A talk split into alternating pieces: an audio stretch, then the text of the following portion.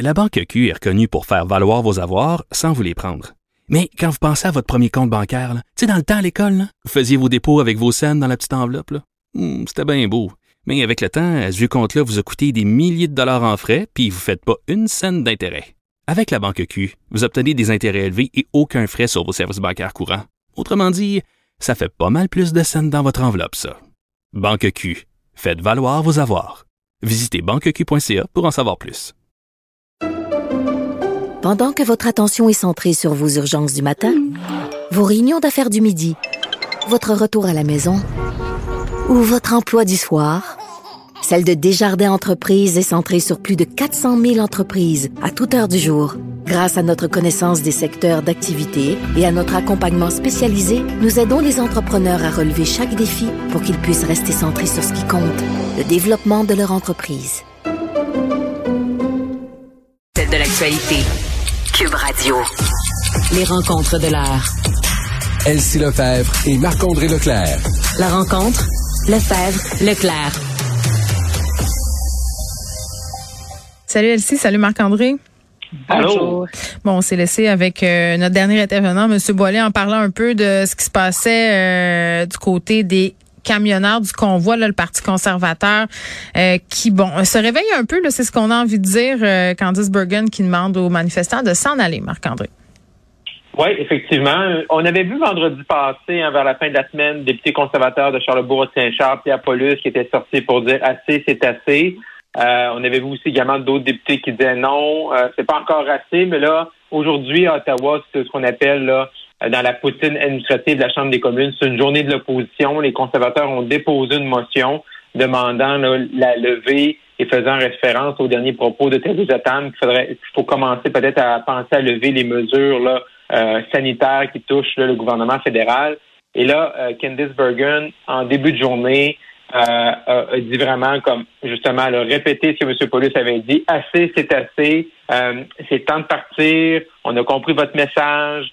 Euh, là, présentement, euh, vous nuisez à l'économie et on, se doute que c'est pas ça que vous voulez faire parce que c'est rendu plus large. On le voit, oui, il y a le centre-ville d'Ottawa qui est paralysé.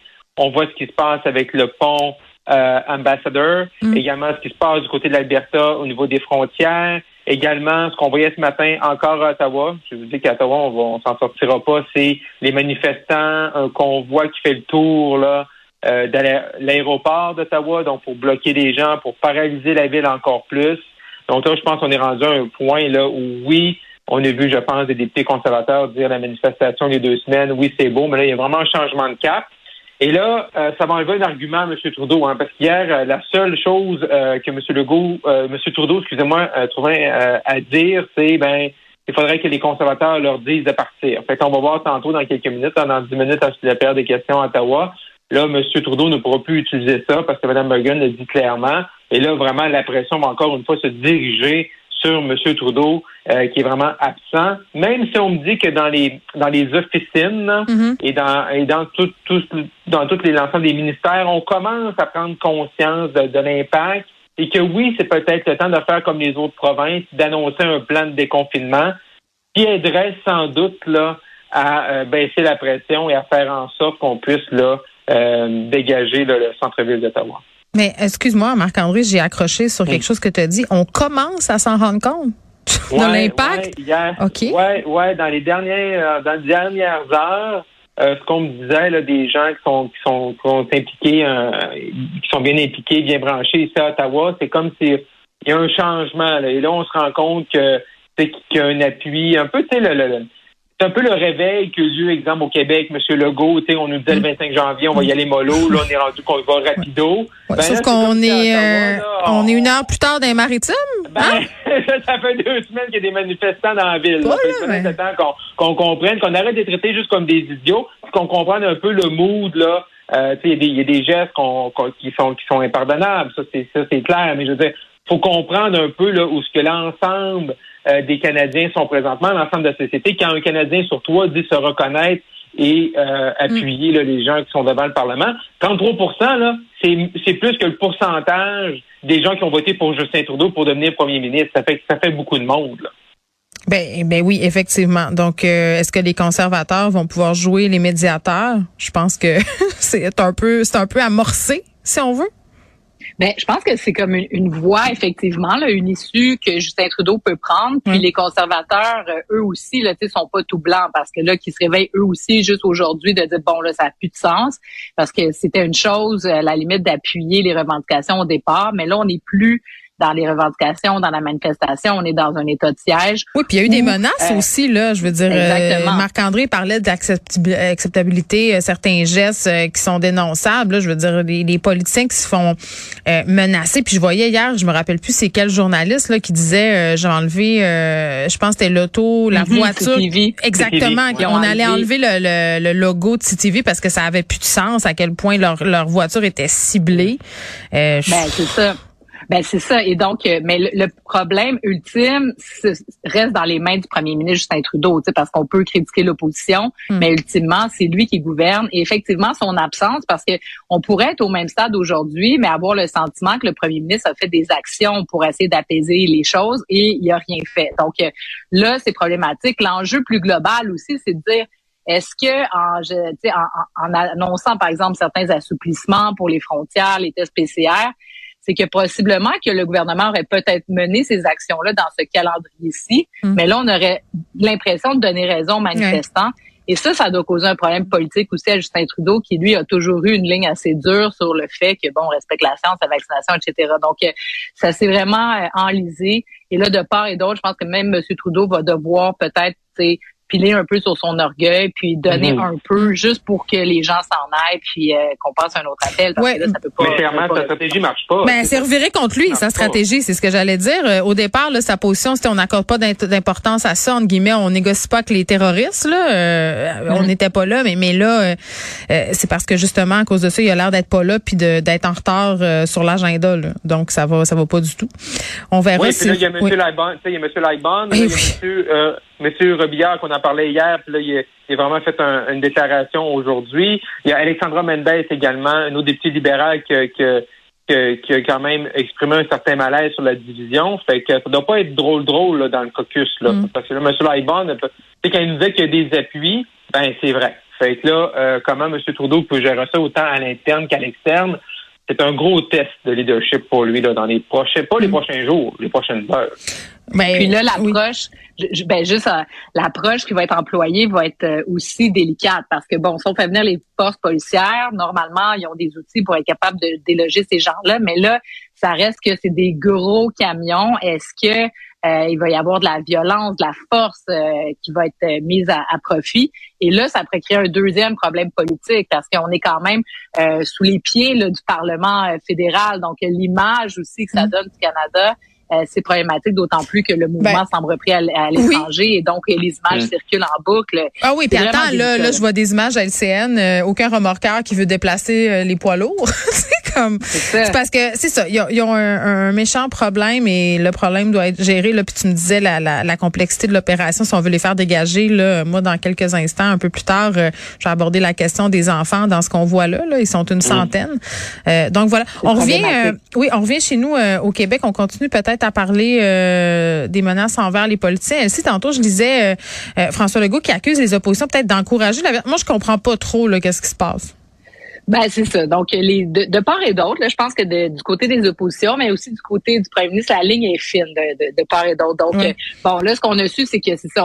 Il y a des journalistes qui ont eu accès à, des gens dans le convoi à Québec, et donc euh, il y a eu euh, des gens qui se sont exprimés, qui en ont vraiment assez, qui sont plus capables de vivre avec cette situation-là, et donc qui seraient prêts peut-être même à user des armes. Donc eh on comprend que mm. les leaders du convoi ont dit non, non, non, calmez-vous, calmez-vous, mais il y a quand même des gens dans la société qui pourrait possiblement passer à l'acte. Donc, bon, la sécurité va être renforcée pour tout le monde, mais ça amène la question de qu'est-ce qu'on fait, de, de cette frange de population qui s'est radicalisée. Bon, là, il y a des électrons libres, mais il y a aussi une autre portion, là, tu sais, qui est non négligeable, qui euh, adhère plus du tout euh, au consensus social sur la COVID, mais qui, que c'est plus large aussi. Là, c'est le gouvernement, les médias, etc.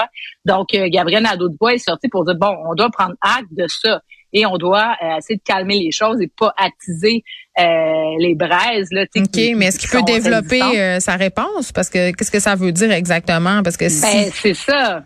C'est là où la réponse du premier ministre est aussi intéressante parce qu'en quelque part, on peut pas non plus cautionner parce que des gens sont écœurés de dire bon ben là, Donc, c'est très délicat, mais je pense que de, part et d'autre, le premier ministre a raison de dire aux oppositions, faites attention, vous aussi, de pas attiser, mais les oppositions, c'est important aussi de rappeler au premier ministre que ben, lui aussi, là, il fait partie du euh, de l'équation, puis qu'il a, a, a intérêt, lui aussi, à à peut-être le dialoguer puis euh, peut-être mieux comprendre l'exaspération de ces ben, Moi, je vais revenir sur notre discussion avec Vincent Dessureau euh, un peu plus tôt lorsqu'on disait, puis hier, j'avais Paul Saint-Pierre Plamondon qui demandait un peu la même chose, euh, que les décisions importantes du gouvernement soient prises de concert avec les oppositions, comme ça, tout le monde assume à un moment donné, c'est parce que le, parce que tu Vincent le soulignait, les élections s'en viennent. Euh, à un moment donné, c'est facile de pelleter dans la cour de l'autre les mauvaises décisions puis de dire ah ben nous on n'aurait pas fait ça de même. Donc s'il y a une certaine euh, euh, concertation, ça devient plus difficile là, pour les oppositions de, de faire de la récupération politique, Marc-André. Non, effectivement, si tu es impliqué dans les décisions, c'est dur pour pour eux d'aller d'aller chialer sur la place publique. Mm. Sauf qu'une chose qui est certaine, c'est qu'à partir du moment, tu sais, je veux dire, l'opposition ce matin là, joue un peu sur la ligne. Tout le monde joue un peu sur la ligne. Là, on, on sent qu'on est en élection puis il reste moins que huit mois. Euh, je veux dire, tout ce qui est la violence, là, on peut pas dire le gouvernement là incite à la violence. Ça, ça je pense qu'on va pas aller sur ce terrain-là. Le terrain où l'opposition doit aller, c'est qu'on apprend hier par exemple, euh, tu sais que la l'INSPQ n'a pas été consultée, n'a pas de document par rapport à, l'imposition du couvre-feu, l'imposition du code QR du passeport vaccinal. C'est là que ça l'entache un peu la, crédibilité du gouvernement quand ils disent on, écoute la science, on écoute la science, on écoute la science. Mais si l'INSPQ, par exemple, euh, ce qui était euh, relevé là sur les médias sociaux par Thomas Gerbet de Radio-Canada, ben si si, si on consulte pas l'INSPQ pour ces pour ces décisions-là, et on, on dit qu'on suit la science, la science, ben si l'SPQ pas consulté, vous avez consulté qui, là? Et ça, ça n'aide pas présentement, je pense, justement, aux, gens à adhérer et ça fait en sorte que les gens commencent, bien sûr, à remettre en question. Euh, ben on a un plan jusqu'au 14 mars, mais là, le gros morceau qui va rester, c'est le passeport vaccinal. C'est sûr que ça n'aide pas le débat quand l'ISPQ dit ben j'ai pas été consulté, j'ai aucun document, puis je peux pas vous, vous faire d'études là-dessus c'est pas super bon pour le gouvernement. Elsie? Puis ben une fois, c'est ça, Marc-André a parfaitement raison, mais ceci dit, une fois qu'on a dit ça, euh, les oppositions, je pense que le Parti libéral, le Parti québécois, Québec solidaire sont relativement de bonne foi, puis bon, tu partagent une vision relativement commune de la société, mais de l'autre côté, on a un autre parti, celui d'Éric Duhem, qui lui, euh, ben justement, le fait le plein euh, de l'insatisfaction de cette frange plus radicale, qui, oui, tanné des mesures sanitaires, mais qui et surtout année où n'adhère pas à, cette vision un peu gouvernementale, la participation de l'État, etc. Et là, ça devient complexe. Est-ce qu'on est capable de ramener un Éric Duhem autour de la table? Je suis pas certaine. Donc, ce, Éric Duhem euh, ben, joue un, un peut-être plus grand rôle que sa représentation politique euh, réelle, mais il est là dans l'équation. Et ça, ça pose problème parce que lui aura toujours un discours beaucoup plus radical qui va aller chercher les gens. Donc, ceux qui se sont radicalisés reviendront jamais à une position euh, qui pourrait être défendue par les autres partis. Donc, euh, c'est vraiment euh, ça va être intéressant de le voir justement dans les huit prochains mois, là, comment les gens vont se camper. Puis si certains des grands partis décidaient de s'aligner un petit peu plus sur les visions d'Éric Duhem, ben là, ça pourrait compliquer les choses encore plus pour un gouvernement plus centriste comme celui de la CAQ. Bon, l'important... Ouais, si les gens, oui. ouais, si les partis d'opposition s'enlignent sur les positions d'Éric Duhem, c'est, ça veut dire qu'ils pensent qu'Éric Duhem dit les bonnes choses qui collent avec la population. C'est ça aussi. Ils ne sont pas obligés, ces partis-là, de suivre la ligne euh, que M. Duhem trace dans le sable. Mais si ces gens-là, parce qu'ils entendent aussi la même chose, là, euh, euh, ce que Joël Lightbond a dit cette semaine, Duhem aurait pu le dire. C'est là qu'à un moment donné, on voit qu'il y a une cassure. Peu importe les, OK, mais moi, j'ai une question euh, sur M. Duhem, Marc-André, puis Elsie, euh, peut-être que tu as des choses à, dire euh, sans doute aussi là-dessus, là, mais là, le, discours que tient M. Duhem pour se ramasser une base, en guillemets, pour aller chercher des gens, à un moment donné, il va falloir qu'il opère un glissement pour incarner véritablement un chef de parti. Là. Il a déjà commencé, là, on en a discuté un peu hier là, en disant de façon très claire, moi, je me présenterai pas aux manifestations, c'est pas le rôle d'un chef. ce glissement-là, c'est ça qui va faire que ça va passer ou ça va casser pour M. Duhem. C'est réussi à l'opérer, il y a des chances de quand même gagner encore plus de, de voix. Là. Oui, effectivement, surtout que là, on est dans les mesures sanitaires. Il y a un horizon jusqu'au 14 mars. Après ça, il va rester le masque. Et après ça, ça va être quoi ses sujets? C'est ça, là? C'est quoi son sujet? Parce que rendu cet été, une fois que tout le monde, on a retrouvé là, une vie hmm. comme dans le bon vieux temps. Qu'est-ce qu'il propose? Il va avoir encore une locomotive, un narratif pour demander à ces gens-là, ben, restez avec moi ou venez dans mon parti pour être capable de ça va être quoi son angle? Il parle souvent de santé. Est-ce que le, vraiment il peut s'incarner comme étant la seule personne qui peut faire un changement au niveau de la santé? Quand M. Legault, M. Dubé euh, promettent une, une refondation, une restructuration du, système. C'est là le grand défi de M. Duhem. C'est pas de faire le plein actuellement quand les gens sont au bout du rouleau. C'est rendu à l'automne quand normalement hmm. On devrait être dans un meilleur spectre au terme de la pandémie et où l'enjeu des mesures sanitaires là sera moins présent qu'actuellement. si je te laisse le mot de la fin. Ben c'est ça, c'est vraiment complexe. On est dans une période charnière. Je pense qu'au Québec, euh, tu sais, la solidarité sociale, tu sais, si on peut dire le consensus social existe encore. Il reste que quand même 70% des gens qui respectent encore la vision euh, établie par euh, le gouvernement face à la gestion de la crise. Donc 70%, c'est une base solide. Mais les minorités, puis on l'a vu en France avec les gilets jaunes, on l'a vu aux États-Unis. On n'aurait jamais pu croire que Donald Trump aurait pu être élu, mais à un moment donné, l'exaspération d'une classe euh, peut-être plus ouvrière, tu bon, qui se sent oubliée, à un moment donné, ça, ça gruge puis ça, ça prend de l'ampleur. Euh, on est dans une période euh, charnière complexe, je pense, d'un niveau politique et social. Merci beaucoup. À demain. À demain.